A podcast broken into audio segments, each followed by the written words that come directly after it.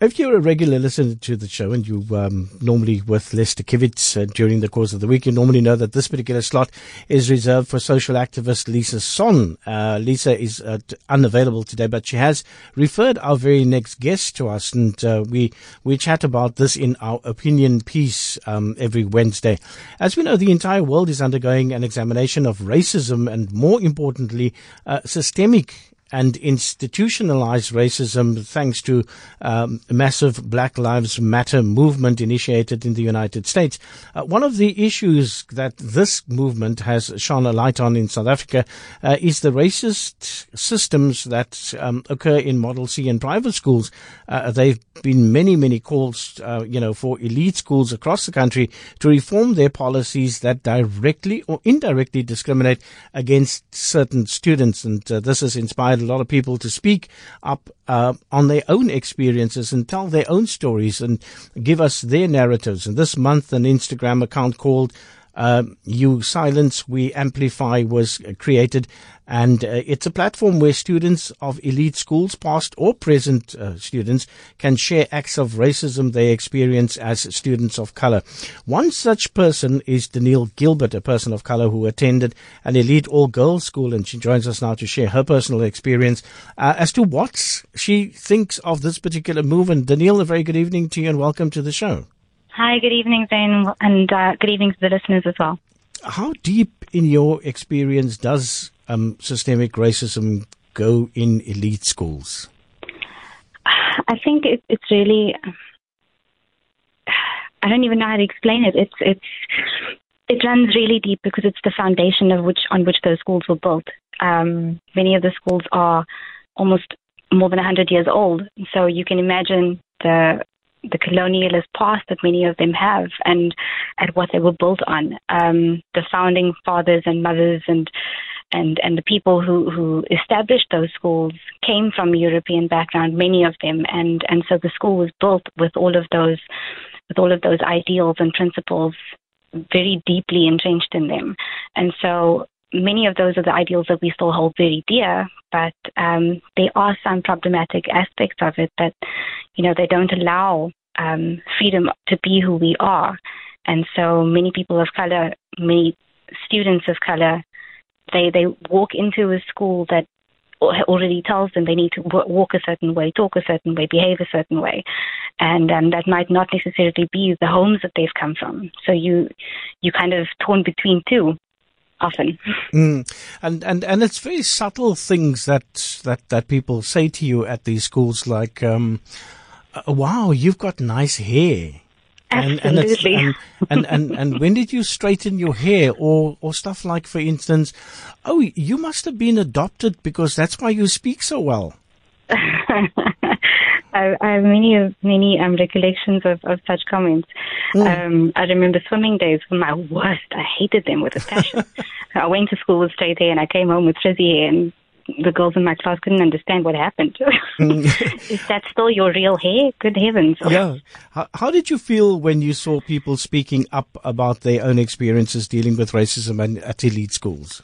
Relieved, honestly, because for the first time you realize that you're not alone. It wasn't just you. You weren't imagining it. You weren't you weren't exaggerating those memories. They were not they were not made up in your mind. You know, it's it's a relief to know that there were other people who ex- experienced it, and it's a bittersweet thing because yes, you're not alone, but ah, oh, that sucks that everybody else is experiencing that too. It should have been better by now. You know, mm. 25 years later, we should have seen an improvement. There, there hasn't been all that much. And many schools, like the one I attended, I know for a fact that there, there is work being done to, you know, to address those issues, but it's a long, long road, and there's still much to be done. Mm-hmm. Chatting this evening to Danielle Gilbert, and she's chatting to us about her experience of being a pupil of color in a private school. If you have, have any um, concerns about this. And if you've experienced this, we'd love to hear from you. 021 4460567 or on the, the WhatsApp line on 0725671567. Now, we've learned that a lot of policies um, actively sort of discriminates against certain people, and the most notable is the policy of hair. And did you experience any issues surrounding this um, you know, or, or any other regulation that you thought was unfair? Because, like you said, these schools were established hundreds of years ago. And when they were established, there were certain colonial traditions and other traditions that were established at the schools. And I just think the schools haven't gone back to revisit um, those traditions and, and, and see whether those rules and regulations in the in the in, in the code of conduct are still applicable. Well, I know our code of conduct has been reviewed um, since a couple of years ago, um, but I can't say that I've experienced anything regarding hair or uniform or any, anything like that. Um, for me, I think many of my struggles were mostly social. Um, coming from the Cape Flats and having to integrate into a southern suburbs, predominantly white school was difficult. Um, it was it was never about following rules or protocols or the code of conduct for me. It was it was trying to adapt and assimilate and and trying to balance out two completely different worlds. Um, I as I started at, at the school as a, as a five year old. So walking into a school where nobody looked like me and none of the teachers looked like me, and suddenly my name was pronounced differently. I didn't know whether I was coming or going half the time. Um, so I had to make I had to make um, a survival choice, so to speak. Um, it was very compartmentalized in my life. So I had school life. This is the way I speak, behave, and and do everything at school. And then I'm a not, not a completely different person, but I had to behave a certain way and speak differently at home. Otherwise, among my peers at home, I was too white or you yeah. know you keeping you uppity or whatever. There was a lot of a lot of those negative connotations trying to socialize in a Mitchell's Plain kind of environment, and then having to cross over into a Wynberg environment, southern suburbs was was difficult. Um, you know, trying to to manage who comes to your birthday party. Will they come? Do they even know where Mitchell's Plain is? Yeah.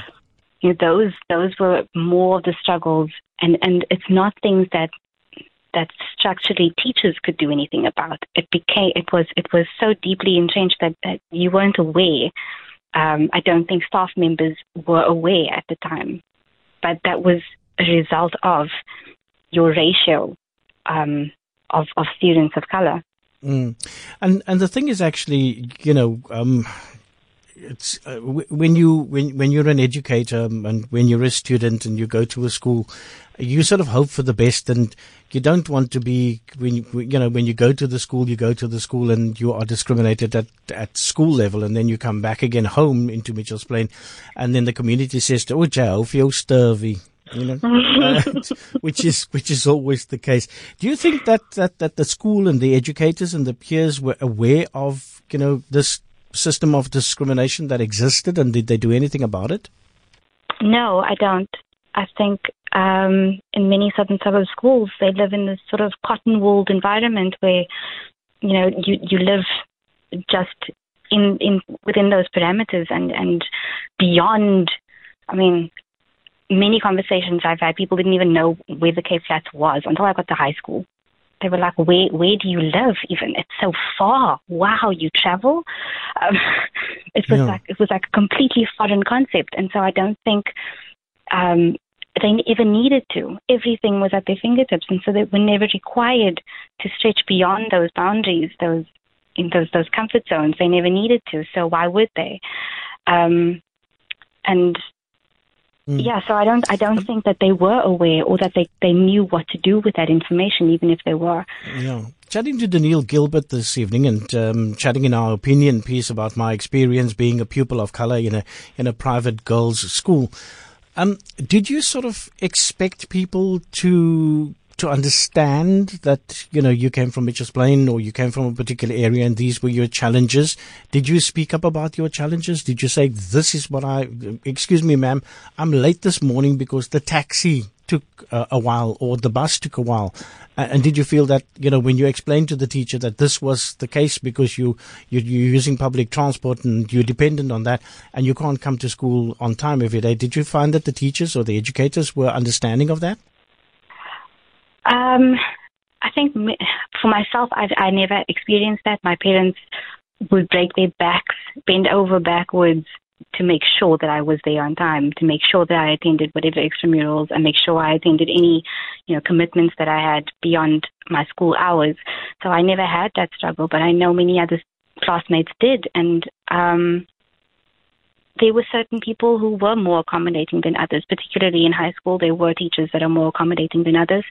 Um, I can't pinpoint any specific examples uh, because, like I said, I never experienced it myself, but I'm aware that there were others who, who you know, really, really struggled with those kinds of things, particularly students that traveled with public transport.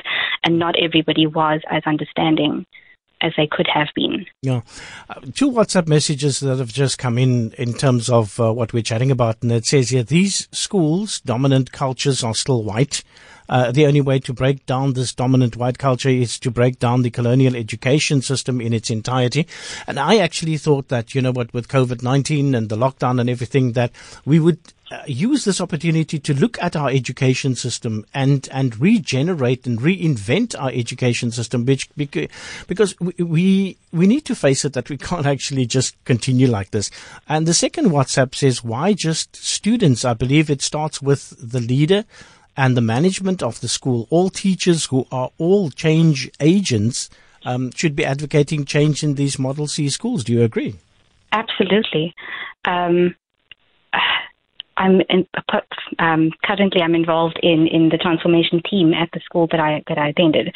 Um, so I'm a past pupil and currently teaching there, and um, we are addressing those issues. But it, it is a multifaceted and multi-layered approach because it, it has to come from your board, your your management, your all staff, not just teaching staff, because every adult that is in front of a child, you are representing something, whether you are aware of it or not. And so I take great pride when I stand in front of my classroom because I'm one of the very few teachers of color that they, those children have. And so when I see children of color in my classroom, I see myself in them, and I and I I am so acutely aware of what I need to be for them because I never had that as a child. All my teachers were white, um, even my isiXhosa teacher, and fantastic and, and amazing teachers they were indeed, but I never saw someone like me. And so that also told me that white people hold all the knowledge and that someone that looks like me can't stand in front of a classroom. And I didn't I didn't want to believe that, and so when I got to high school, I was adamant that I was going to be a teacher and I was going to change the world. Yeah. you know? And I was like, look, if, if if I can stand in front of a class and I can give some sort of inspiration and hope to another child that looks like me, that they can do anything that they really want to do, and that they are capable of it.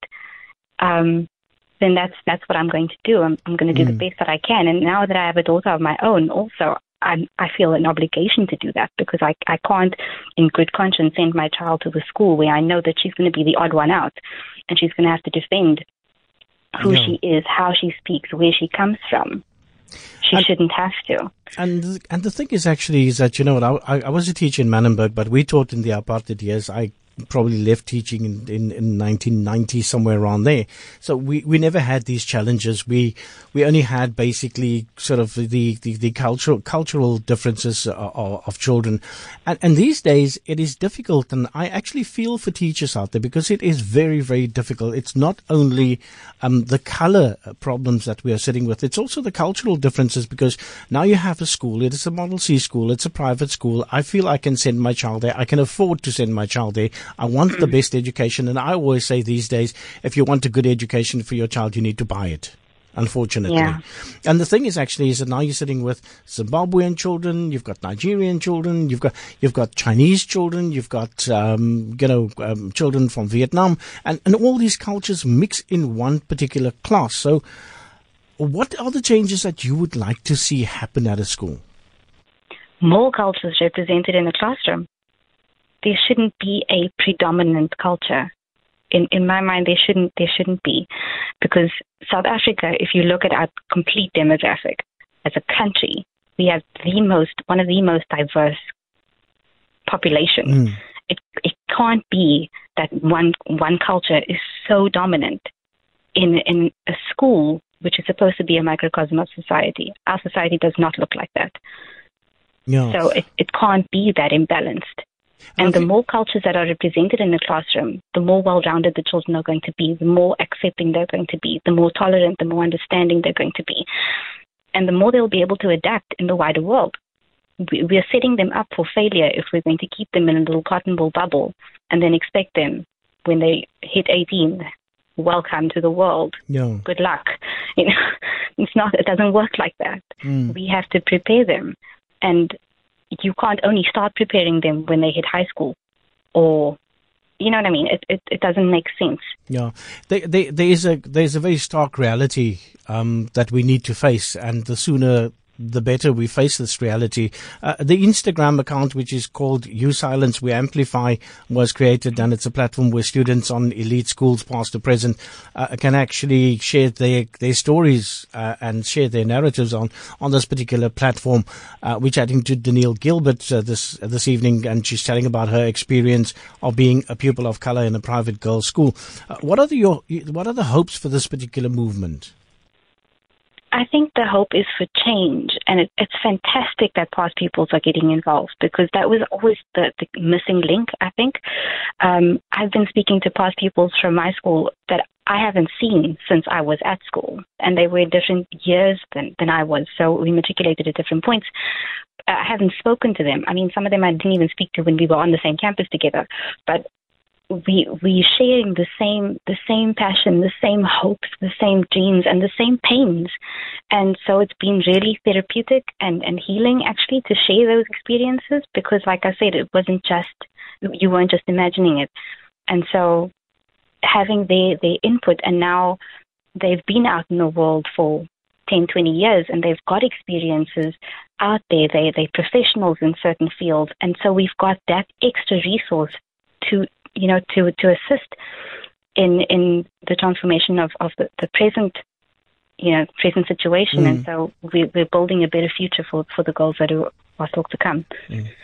chatting this evening to Danielle Gilbert and if you have any experiences and if you have any thoughts about this give us a call on 0214460567 or on the WhatsApp line uh, send us a, a WhatsApp text message or you can send us a voice note to 0725671567. There's always this case, Danielle, where, you know, um, when you sit in conversations and, and, and, and I feel basically that if you are sitting in a conversation and people say something, whether it be gender-based violence stuff or whether it actually be in terms of, um, you know, uh, uh, things that, that really are hurtful in that conversation that's where you that's where you stand up and that's where you make your mark and you say no mm-hmm. excuse me you don't say that. It's wrong to say that. So what do we do with people who says ah man you know you people of color you should just get over it think that's one of the hardest things to listen to um, you you don't just get over generational trauma it's not something that just you know you can wake up and it's gone. Um, that's exactly what this is. It's generational trauma. It's it's those things that our parents taught us because of the life that they lived. Um, I remember growing up with my father telling us stories about being in the riots and missing a whole year of school because of activism and uh, being scared to attend school. Schools were closed, or where your grandparents told you stories about being kicked out of their homes. Um, those are things that you carry and you don't just get over it because your reality is based on your past. And if you don't know where you come from, you can't do better. And so I think people who say that need to understand what their past is. We're not saying that you had slaves or that you are holding the old South African flag up in your home. We're not saying that. We're saying that you need to own what your your people did, what your culture did, and what that privilege gives you. You need to own that, and you need to acknowledge that. But you also can't deny me my past and my present. You can't tell me what my experience is, and you can't tell me how to mourn it chatting to Danielle Gilbert. Thank you so much for your time this evening. It's been an amazing chat and it's been an eye opener for a number of people out there, hopefully. And um, I, I, had a chat some time ago when I was also doing the show. We had a, a motivational speaker come in and she came in with a particular gentleman who was very into the sort of exercise world and and very fitness world and stuff like that. And he was also a, a, a motivational speaker at the time. And you know what he said? But he grew up in Perth. I'll give you this example. Um, and he could never understand exactly what his South African parents felt and what they were going through. So eventually he came at the age of, I think, 25, 26. His, his parents, his father brought him to, to Cape Town and his father took him all around and said, you see this beach? We couldn't go there. You see that mm. place? We couldn't go there. Yeah. You see this building was a post office. It was divided into two. We had to go around the back or we had mm. to go mm. separately. You see the bus? Um, when when grandma used to get into the bus with her shopping, she had to go and sit upstairs. And this is the things that, and he said once he realized exactly what his father was talking about. And once his father explained and showed him everything, uh, then he realized exactly what his father's anger was about, and that his father's yeah. anger was not with him, and that it was actually about something else. Danielle, thank you so much. Have a wonderful evening. Thank you so much for having me. Thanks a lot. Thanks.